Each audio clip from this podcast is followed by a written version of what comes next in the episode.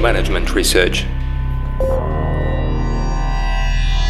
Hello and welcome to the Management Research Podcast. I'm your host, Dr. Eugene Bogodistov.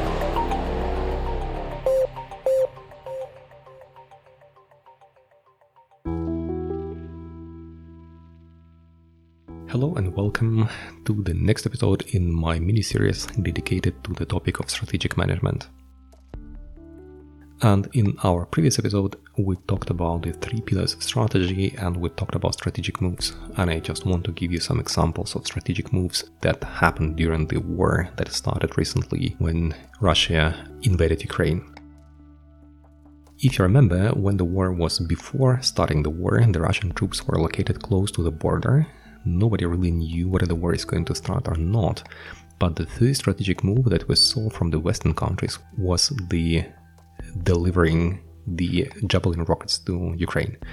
Because at that moment, Western countries thought that Ukraine will not be able to withstand Russian army and that having the partisan war probably will be something that Ukraine will have to do. And having these rockets, the Javelin rockets, could have stopped Russian invasion, that it actually didn't, but anyway, it was a strategic move that designed the next weeks or maybe the months of the war because when the Russian troops invaded Ukraine, uh, they noticed that they are losing a lot of weapons just because of these Javelin rockets and also because of the Ukrainian aviation that still survived and destroyed the destroyed the tanks and the SPVs of the Russian forces.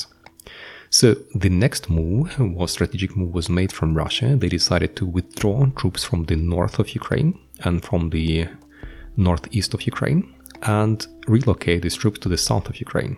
So the first move, Ukraine succeeded, but again, then Russia increased the number of troops in the south and in the east of Ukraine. And we needed to make another move, and another move was the delivery of the cannons, the M555 cannons from uh, from the US and from Europe. And these cannons also were not a game changer, but they really stopped the Russian troops from the during the invasion in the south and in the east. The Russians noted it, and the next strategic move from the Russian side was to relocating their artillery to the east and to the south. And their cannons were not as good as the M555, but there were many of them. They had about 10 cannons for one cannon that we had on the Ukrainian side. And it increased the power, it outweighed the modern technology that we received from Western countries. So that was the next step needed. We needed the next strategic move that will help our troops withstand and will help our troops also to succeed. So the next move that was really a game changer was the delivery of the HIMARS rockets to Ukraine that have a distance of shooting of 80 up to 80 kilometers. And with this 80 kilometers, Ukraine managed to destroy the logistic ways of delivering uh, shots for the cannons on from from Russia.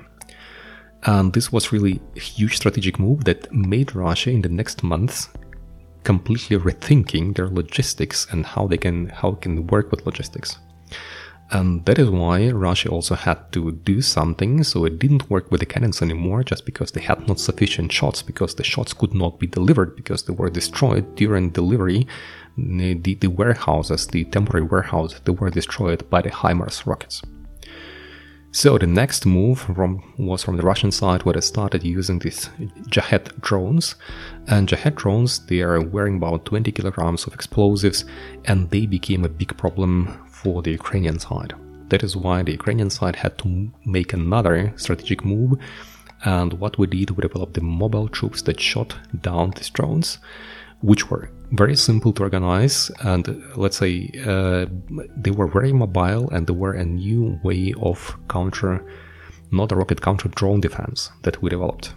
At the same time western countries also delivered the anti-rockets rockets that we could install the patriot system and nasams t systems and so on that also helped fighting the drones and also fighting the rockets and so on so I don't I'm not going to continue how the war evolved in Ukraine. It is still evolving and we still see strategic moves from each side made, but I just want to show you again what is strategic move.